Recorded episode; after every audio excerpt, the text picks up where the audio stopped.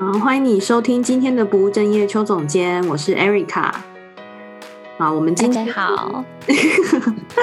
大家好，小助理，我们今天是很难得星期日早上在这边非常有效率的在那边录，因为为了确保录录录的内容的品质，大家都是卯足了劲的早起。真的，我觉得我为我们的认真觉得可以鼓掌。对啊，今天早上 Erica 还跟我报告说：“哦，我已经开始吃早餐了。”对，就是为了等一下要正式的进入状态这样。然后呢，今天这一集啊，其实之前我就还一直还蛮想要录这个主题。然后特别是因为当我回到台湾，然后又开始做心理咨商的工作之后，然后我就觉得哎，蛮有感觉的。因为跟我离开台湾前，对心理咨商的我自己本身的感觉也不太一样。然后我发现身边的人。呃，怎么看待这件事情？我觉得好像也变得蛮不一样的，所以我就想说，哎，或许可以找一个机会跟大家讨论一下心理智商到底是什么。然后小助理基本上 就可以代表一般人，麻瓜，对一般人对于心理智商的看法。然后你有任何的，就是今天我们讨论有任何的疑问啊，还是什么的，你就都可以问，我就可以就我的了解来回答你。好，麻瓜对心理智商的，嗯。迷失吗？对，迷思或者是疑惑吧，都好。这一集真的是邱总大概在两三个月前就一直说：“哎，我们要做一集这个，我们真的要做一集这个。”因为平常私下的时候，我可能会跟他讲一些 我自己的呃对心理智商的一些看法，然后他可能很很就发现说：“哎，其实大家对心理智商都有很多嗯不了解的地方。”嗯嗯，对，从以前就是我最常听到的，就是我身边的人就会说什么，你那个工作就是在看一些神经病这样子，然后跟那个家人说不要这样说，不是这样吗？麻瓜就是麻瓜，立马上升哎！对啊，当然不是啊，我觉得大家对心理应该是说，可能是因为觉得啊，心理智商你就连接到心理健康有问题。啊，有问题你就会连接到哎，精神病这样子，然后就会连接看医生，嗯、所以你就会觉得哎，好像今天就是有问题的人才需要去做这件事情，因为它就算是一个子群众，对不对？就是还有很多的呃群众，只是它是一小部分这样。对，它是一小部分，因为其实从。呃，应该是说，我们也不要说人一定有问题，每个人都有问题啦。就是其实每个人都可以做智商，只是说今天你想谈的议题，就是到底对你来说影响大还影响小这样。那通常都会，呃，可能被自己的一些困扰，就是逼到真的愿意去做智商的人，他们可能真的都已经是觉得那个困扰很大了，自己真的没有办法解决，身边也没有人可以帮忙的时候，他们可能才会愿意尝试这个方法。但其实你在一开始你有这一点小困扰的时候，其实你就可以去寻求了。对，去寻求。对，只是说一一般人，因为因为通常智商在那个台湾的市场，就是如果你不是在学校体系、企业体系下面的话，基本上你是要自己付费的嘛。所以对一般人来说，会比较不理解，说为什么我要花这么多钱去做咨商。哎，保持心理健康很重要，其实就是。我们每一个月，很多人不是都会花月费去上健身房，保持身体的健康嘛？对，其实我觉得是一样的道理啊。定期的花一些费用去保持心理的健康，其实也很重要。真的，你讲的真是好专业哦。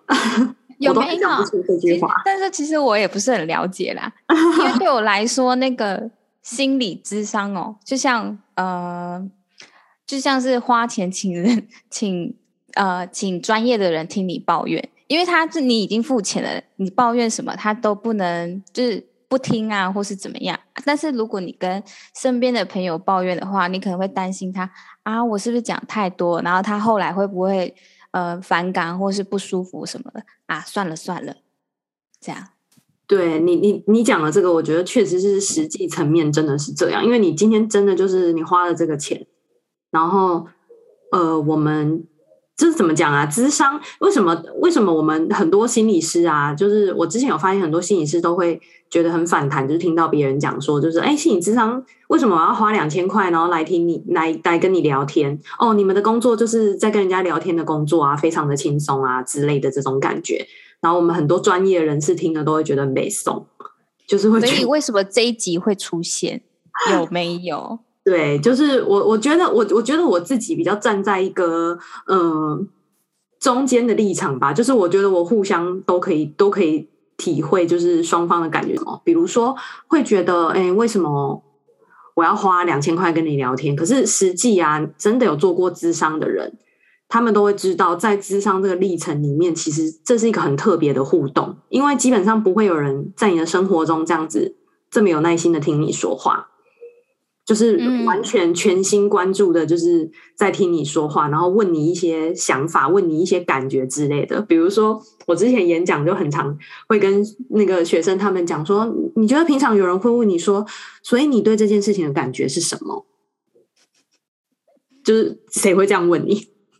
没有。对啊，怎么可能会有这样问你？我的生活中也不会有人这样子问你嘛。我也其实我有哎，那个人就是你啊。哦，我会问你是不是？对，有时候我跟你讲一些事的时候，你就会马上蹦出这一句，我就立马感觉啊，心理师，心理师上升了，也是上升了。那你下次要提醒我，你要说，哎，我看你现在不是心理师。有啊，后来其实就很少了，一开始有。对，因为我其实也都会跟自己讲，说自己现在的角色是什么，所以基本上我就没有在工作的时候，我就比较不会用这样子的状态去跟人家讲话。比如说有有昨天跟朋友见面，所以跟他说，就是。帮他骂完他的前男友之后，就说：“因为我现在不是心理师，我现在是你的朋友，所以我可以骂他。”嗯嗯，对，就是麻瓜，你又变回麻瓜了。对，就是我，我觉得我自己的身份也要在这个里面去转换，要不然其实你也会听到有一些人，他们身边有一些有一些心理师的困扰也是这样。我也有听过，就是他们会说：“哦，身边的人因为知道他们是心理师，所以就会很想要知道他们的意见啊，还是什么的。”然后他们就会觉得，那你可能就是。花钱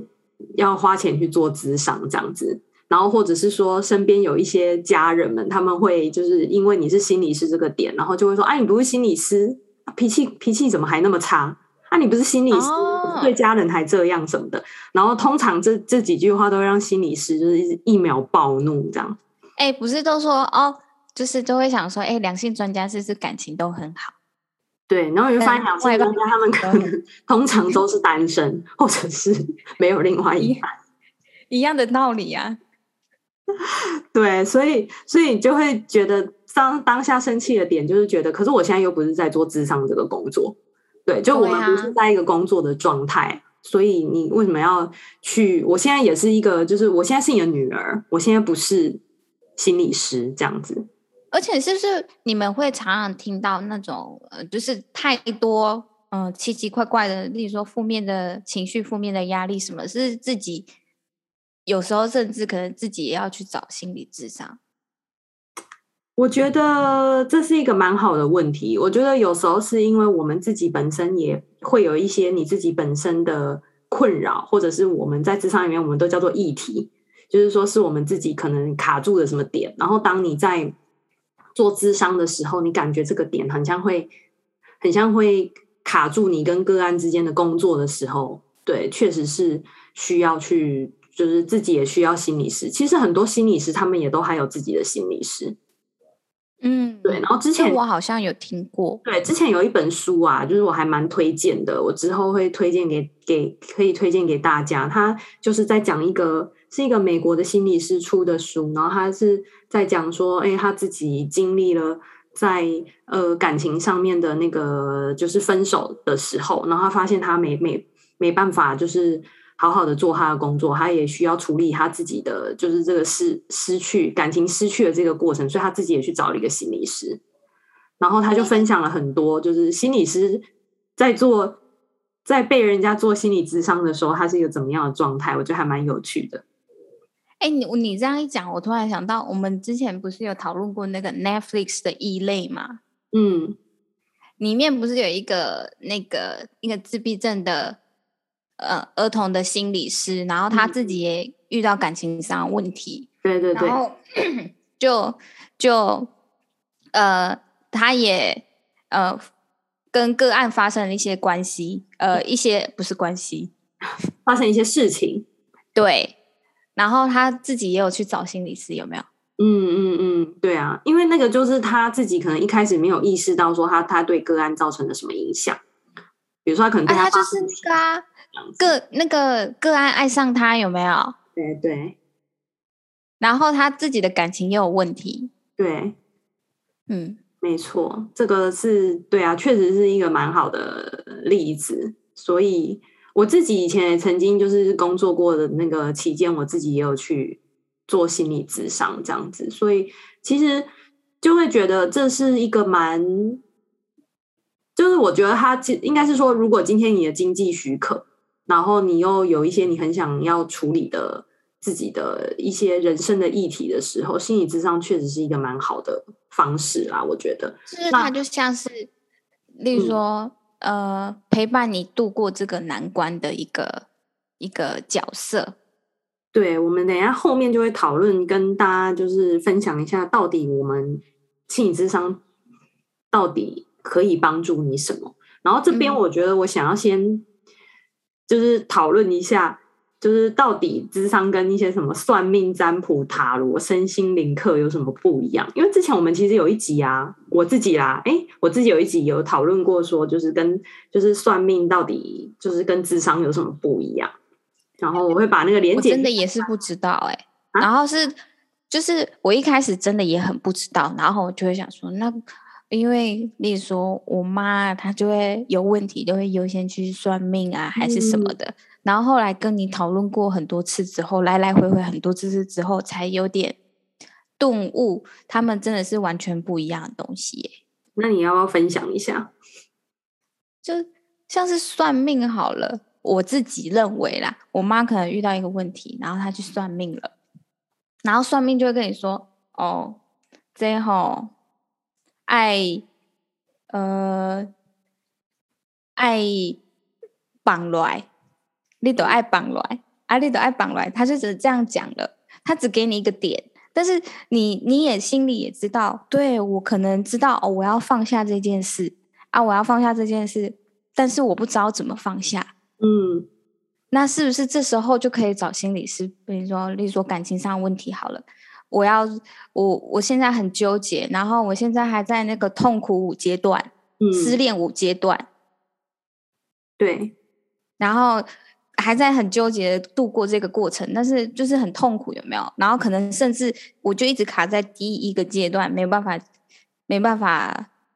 缓解，这时候是不是就可以找你们？嗯我自己认为是心理师是这样的一个角色。嗯，对啊，但是我之前其实也曾经有想过，就是算命会去算命的这些客群，到底是不是心理智商的客群？啊，我之前看过一个心理师的分享，他说其实他觉得是不同的客群。哦，真的吗？对，就是他觉得，哎，天啊，这些人就是根本就很适合做心理智商，因为他们对人对人生的很多问题觉得很迷惘啊，很想知道答案啊，然后。所以他们看起来好像应该是心理智商的客群，可是之后他又觉得不对，他们不是智商的客群，是因为这些人为什么这么焦虑、这么紧张？然后不管你是去找算命、找塔罗，其实占卜这些，你你其实想要的是什么？你其实想要的是一个答案，你希望别人告诉你一个答案，好像告诉你这个答案，然后你照着去做，你就会觉得比较安心，对不对？有，对。可是智商是什么？智商其实是不会告诉你答案呢、啊。就是我们通常最常会跟我们的个案去讲的，就是那我们会最常会去问的，就是像你刚刚那个我们前面讲的嘛，那你你觉得你是什么感觉？你的想法是什么？那你到底想要怎么样？就是基本上我们是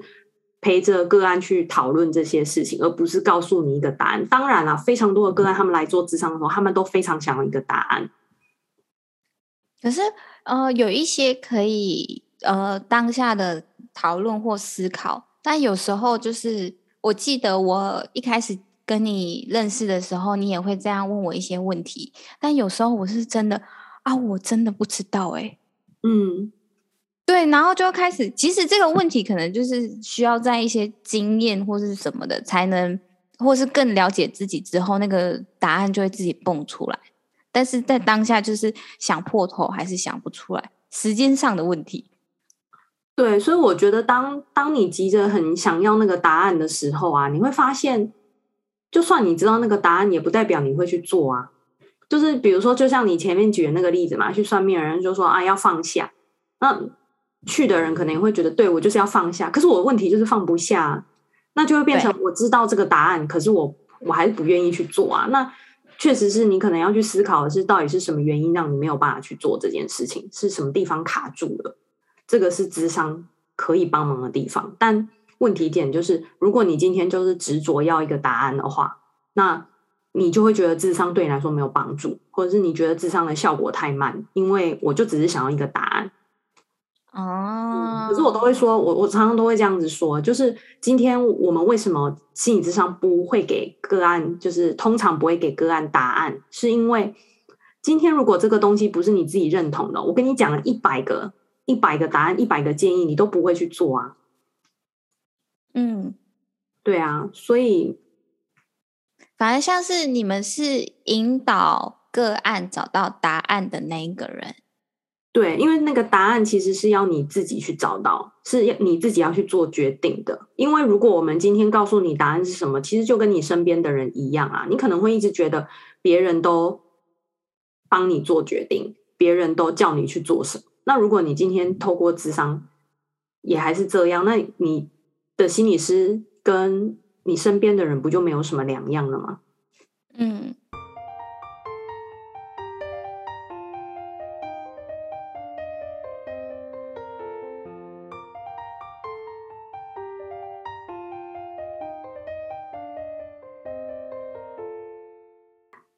你觉得跟身心灵课程有什么不一样？这个我是还蛮好奇的，就是因为我发现这几年我身边好多人都在上一些身心灵的课程，然后因为我听到很多人会跟我说啊，因为智商很贵啊，什么比如说一个小时就要两千块，那我就觉得那为什么一个心灵课、身心灵课程要花四五万块，然后大家会愿意花这个钱？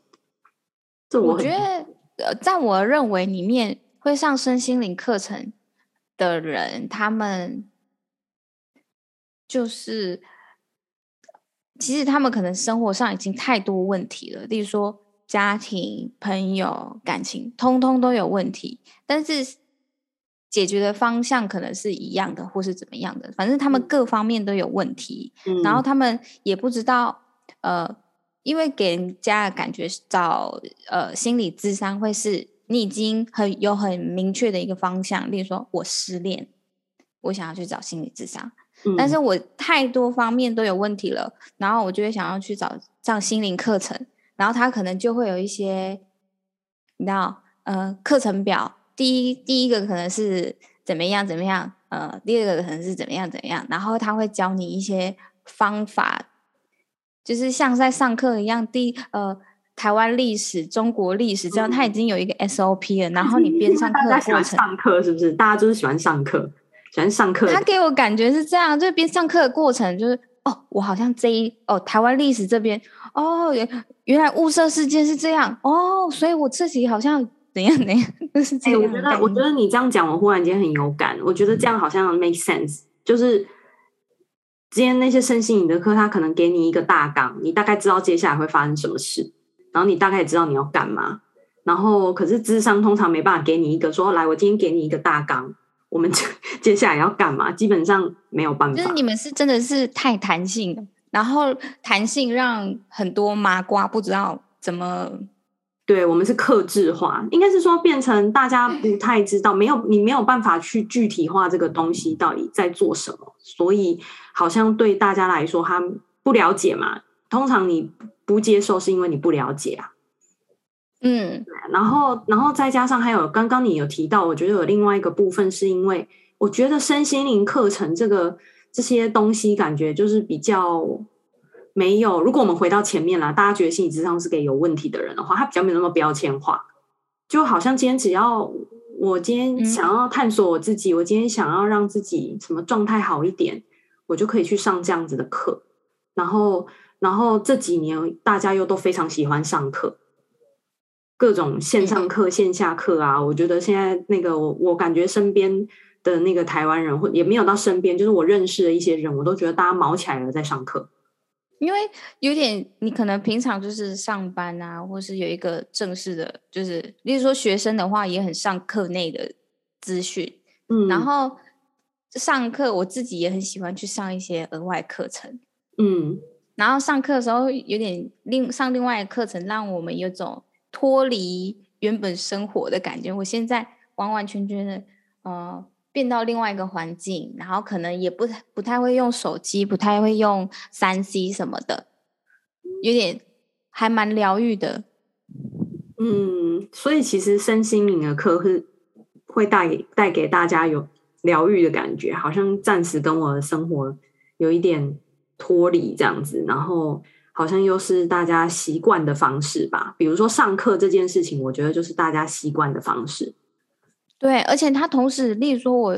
最近在讲，呃呃。空船理论你知道吗？这是我一个真的有一个在上身心灵的朋友分享的。他就突然有一天上课过程中，他就听到空船理论，然后它的理论的内容就是呃，例如说我们呃，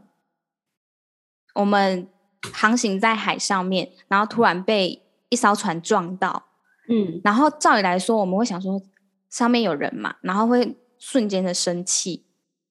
嗯，但是如果他你后来知道那个船上面没有人，你是不是就不会那么生气了？对，就是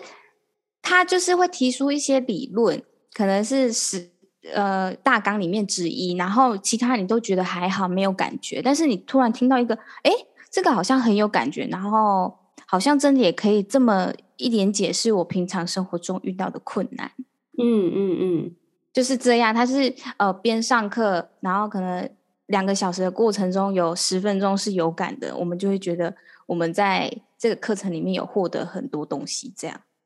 哦，原来是这样，好吧？那我觉得今天稍微解答了我的疑惑了，就是到底为什么大家会愿意花这么多钱去上身心灵的课，然后反而觉得智商是很贵的？我觉得一个很大的原因就是因为大家习惯的方式不一样吧。嗯嗯，因为大家一直以来习惯都是上课嘛，上课是对，而且他们也不知道怎么就是调，可能条列式的问，就是分析自己的问题在到底在哪里，嗯，会不会？你说你说心灵课程哦，就是因为上心灵课程，我就是无脑啊，每天时间到了就去，然后去上课，然后就这样。然后我也不用一开始可能也不用怎么分析说，对，呃，我的问题点在哪里或是什么的。嗯、然后边上课可能会边获得解答，就是没有那么好像跟自己太近的那一种感觉，好像要被挖什么东西。因为其实很，其实通常你在做心理咨商的过程，你不会一直是舒服的，你可能有时候会是觉得谈完之后状态比较好，嗯、有时候谈完。状态好像变得不是很好，然后通常这个都是因为你可能你自己心里的某一些想法在打架，所以那个打架会让你觉得很不舒服，或是你可能真的被心理师戳中了一一个一个什么点，那个点让你觉得很不舒服，所以那个东西是不愿意接受的点，这样吗？对对对，就那个东西其实是离你很近的，然后你真的是需要很认真的去思考，然后去想自己的很多事情。就是是不是应该是说，可能是呃自己真的有呃呃做错什么，或是我们原本的意念就不是很好的，但是我们自己可能没有意识到。嗯，然后如果是这样，我我想象我如果是这样状态的话，我真的被你讲中的话，我可能会就觉得很不舒服。对，很美颂。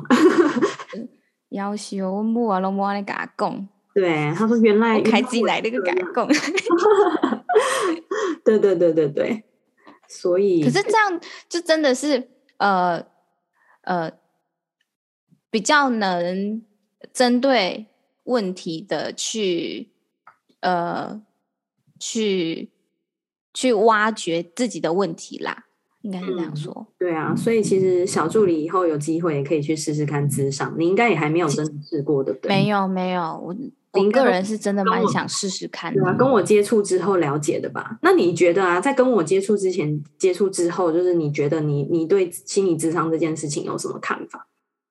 就我觉得最大最大差差别，就光我跟你这样在聊天，然后时不时的赖一下，我觉得我比较会，呃，跟自己对话，就是我会开始试着想说，哎，奇怪，我为什么会这样想？嗯，然后或是我跟家里人的关系是是怎么样，然后我开始会分析，是不是我可以怎么做会更好。哦，就是会影响一些你看待事情的想法吧？对，嗯，就会自己试着想要反问自己，嗯，然后之前可能就会很生气，就说啊，你们都怎么样怎么样，错的都不是我。嗯哼哼哼哼哼，对，你这样，大家会不会就一直会来私讯我，叫我跟他们聊天？嗯，没有啊，你就把表单贴给他们，对，就说那请先跟智商所预约这样子。对对对对，哎，说到这一点，我觉得是不是要先跟大家讲一下，嗯、呃，一定要透过智商所预约这件事。台湾的那个智商的，嗯、呃，那种运作是怎么样？哦，好那，那可以在这边跟大家稍微讲一下。通常啊，如果你是做自费的这种咨商，就是像我刚刚讲嘛，如果你今天在学校，通常学校就会有心理师，所以基本上在学校或者在企业，有时候企业是会帮员工付费的。所以基本上学校跟企业通常都是不需要自己付费，但如果你是去找那种呃私人的，就是通常你是要自费的，比如说就是一个小时多少钱，那这个价位就是南北啊、中南北的价位都不一样。那原则上从一千五到两三千的都有。那通常你是需要经过就是一些比如说心理治疗所或者是。智商所去预约的，因为最主要是因为我们要面对面做咨商，我们通常都会需要一个场地。那通常智商所就是提供了这样子的场地，所以我们才会说，通常你是需要经过智商所去预约的。那通常经过智商所还有一个好处是什么？就是你可以从它上面看到一些心理师的介绍，甚至比如说这个心理师他的执照，他是不是有台湾高考的执照？因为我们是医师人员嘛，所以我们其实是需要有执照的。那刚刚我们提到那种像身心灵的课程啊的讲师，他未必就是有执照的，因为像我昨天就是在做一个跟别人做咨询的时候，然后他就知道我是心理师之后，他问我一个蛮有趣的问题，他问我说：“那你是学院派的还是你是那种自学派的？”我说说什么意思？他就跟我解释之后，我才知道说哦，他所谓的学院派就是你们是那一种正统出来的。就是科班出身的，对对对，有拿执照这种叫做学院派的，对。然后我就我就听完之后，我就说哦，那我是学院派的。对，那基本上你如果是在智商所里面，就是你你就可以看到，他们通常都会有一个心理师团队嘛，那你就可以看到这个心理师他的介绍啊，他长怎么样啊，或是他的专长是什么啊，然后。他有没有执照？通常一定有执照啦，在智商所里面执业，通常就一定是有执照的，所以基本上对民众来说也是一个比较，呃，算是一个一个把关的地方吧。然后再透过，觉得就是有保障啦。对对对，就是至少说今天，就是因为我们今天，如果你没有心理师的执照，但是你说你在做心理咨商，你是会被罚钱的。对，所以这个部分就是。像你说的，就会比较有保障这样子，然后就透过咨商所看他们的流程是怎么样，然后就去跟他们预约时间啊，然后看是先付费啊，还是说你做完智商再付费，这个可能就看各个咨商所自己的规定。哎、其实我觉得这个机制蛮好的，因为就像你前面说的，很多人会认为说啊，我现在呃，我会认很多人会认为说啊，咨心理师他就是呃很轻松啊，就跟人家聊天就好。但是至少，呃，当然，事实上不是这样。但但是，如果我们透过智商所预约的话，我们能确保这个人他是专业的，不是欧，我靠，我被车这样。嗯，对啊，对啊，就至少有一个，就是至少是政府，台湾政府有把关过这样子。嗯嗯。然后我觉得，对，然后我觉得这边就是因为我有找到一些就是。跟心理智商相关的一些议题，然后我就觉得，哎，我们刚好可以从这边来讨论一下，就是心理智商。嗯、像刚刚我们已经谈过心理智商在做什么了嘛？嗯，有吧？那你要不然你讲一下好了，因为毕竟我专业的讲，我怎么讲都是那个样子。哦，你说心理智商在干嘛？心理智商在干嘛？你自己以你的理解。我刚刚不是。我刚刚也 讲了，对我来说，心理智商就是花钱听我抱怨的，然后是一个安全的空间。对，然后他会引导我。例如说，真的是呃，我跟我朋友吵架好了，嗯，然后真的是他是我的此生最重要的好朋友，但是我跟他吵了一个很严重的架，已经两三个月没有讲话了，然后我就会觉得很痛苦，我就会想要找你。然后除了当然你听我抱怨之外，你可能会想说啊，我是我可以怎么样去呃思考，是不是我有踩到他的地雷，还是怎么样的冒犯到他，还是他根本其实就是呃没那个意思，他可能是也很呃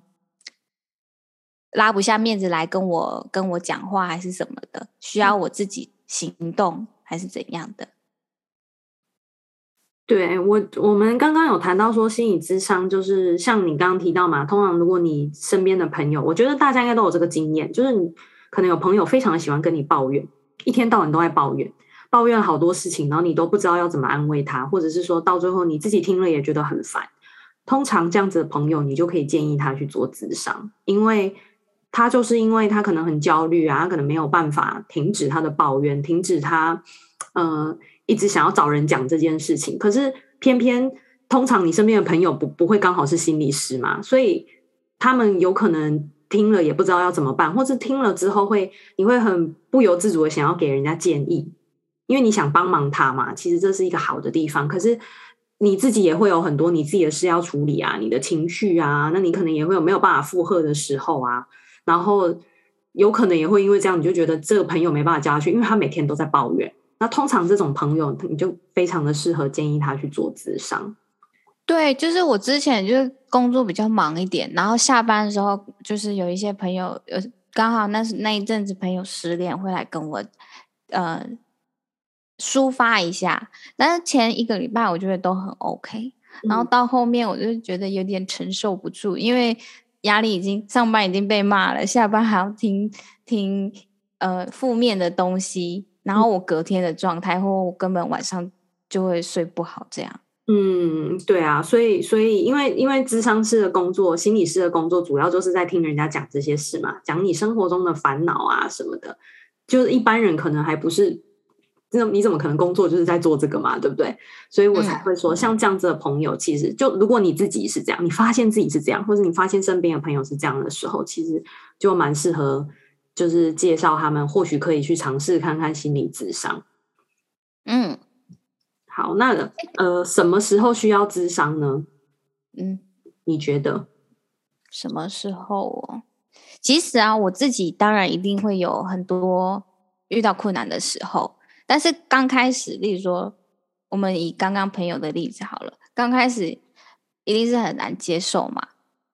然后很难接受的时候，会先找朋友。但是我自己会有一个坎，对，我已经跟这个朋友讲过，跟那个朋友也讲过，跟 C 朋友也讲过，然后还是没有办法，就是心里还是很不舒服。我自己就会有坎，说那我是不是要找专业的了？嗯，就是身边朋友已经讲过一轮了，然后你已经稍微有点感受说，哦，好像他们也听够了。对，因为呢，你讲到一个很重要的点是，通常智商的过程。我们为什么会说，为什么心理师会觉得这不是聊天？是因为通常我们都是个案在讲话比较多。通常你都是我听你说，你可能说了七成都是你在说，那可能我主要还是用听的。那我可能回馈给你，我听到什么，或是我从你讲的里东西里面发现了什么东西。比如说，我就有一个个案，他常会跟我讲说，就是哎，我觉得我好像就是一下讲这个，一下讲那个，就是好像我又觉得自己很离题啊，然后又想讲这，又想讲那。那我就会跟他说没有关系，因为我们在智商基本上就是你在讲，那你在讲的过程中，我就会去帮你听到，听到说你刚刚讲的这些东西到底有什么关联，或者是说我会把你就是拉回这个重点，所以基本上你就是讲，可能你觉得你想要讲的部分，你觉得你有困扰的部分，对啊，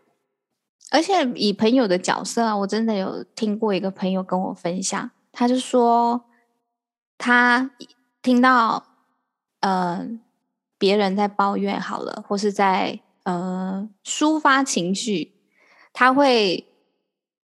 他不会提自己的意见呢，他会第一时间他会先跟他一起抱怨，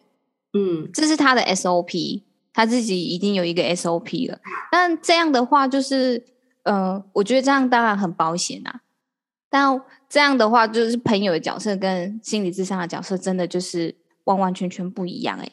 嗯，对呀、啊，对，因为你会发现说，你为什么呃有一些不好的事情的时候，你会想要跟朋友抱怨，因为你其实想要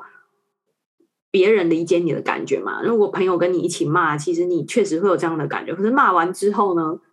你还是要想办法去解决这个问题嘛。嗯、对啊，那。朋友一，就算你跟朋友一直抱怨，朋友跟着你一起骂这些事情，问题还是没有解决啊。而且很长，是不是？呃，提出来意见，说不定呃会让方向走偏。对，或者是说听完之后你也不会去做啊。所以我其实有听蛮多人他们在说，就是哦，我们就说有时候。你可能听朋友讲，你就听就好了，你就不要一直给建议，因为你会发现你讲了很多建议，他都不要，他都听不进去，他都会说“可是，可是怎么样怎么样，可是怎么样”，对，同意，对，那个就表示说，因为他的情绪还过不去，可是那个听的人会一直忍不住想给建议，是因为你你自己可能也觉得有点焦虑，你也很想帮忙他，可是你也不知道该怎么帮忙他，所以你就开始给很多的建议，那你们就会发现。你们可以给彼此的不是对方想要的，哎、欸，两边我都有经验过，是不是？你是不是这样的心情？我就有跟人家抱怨的时候，我就会一直很想解释啊，啊，可是他就怎么样啊，怎么样怎么样？所以你，你是不是会觉得对方听不懂，或是觉得对方没有就是很认真在听你讲，只是一直想要叫你干嘛？可是你就真的对这样子。可是我在另外一边的时候，我真的也很，我可能比较不是那个呃一起抱怨型，我就是想要替你帮协助你解决问题。我就说啊，那你就可以怎么样，你就可以怎么样。嗯，你可能可以怎么样？然后对方是不是都没有去做？呃，可能要讲十次吧。对啊，所以所以这个就是对啊，像你说的，刚好你刚好有在这两个角色上的时候，你就会发现找朋友抱怨跟做智商真的是完全不一样的事情，不一样，不一样，对，差太多。我们这集先谈到这边，然后因为接下来呢，剩下的半集后面会再跟大家讨论更多跟智商相关的的议题，或是更多跟智商相关的。小助理的麻瓜迷思，对，那我们就下个礼拜呢，就是会再跟大家就是。继续聊，就是剩下对，继续分享剩下来的就是跟智商相关的主题。那如果嗯，你觉得诶上集这个部分，你觉得自己有一些什么反思啊，或者有一些想法想要讲，欢迎你到 Apple Podcast 上面帮我们打新评分，也可以分享给其他的朋友。然后也欢迎你到我的 IG 或者是脸书上面留言给我。搜寻不务正业，搜寻不务正业邱总监，好好讲，好好讲。哎，我觉得这里这里留着，不要剪掉。好，那你好好讲，重讲。就是大家可以去 Facebook 跟 IG 搜寻“不务正业邱总监”，对，然后欢迎大家留言给我，有什么想法啊，然后上面上面跟我互动，因为我有时候也会发一些现实动态或者一些相关的文章，欢迎大家跟我互动。那我们就下个礼拜再见喽，拜拜，拜。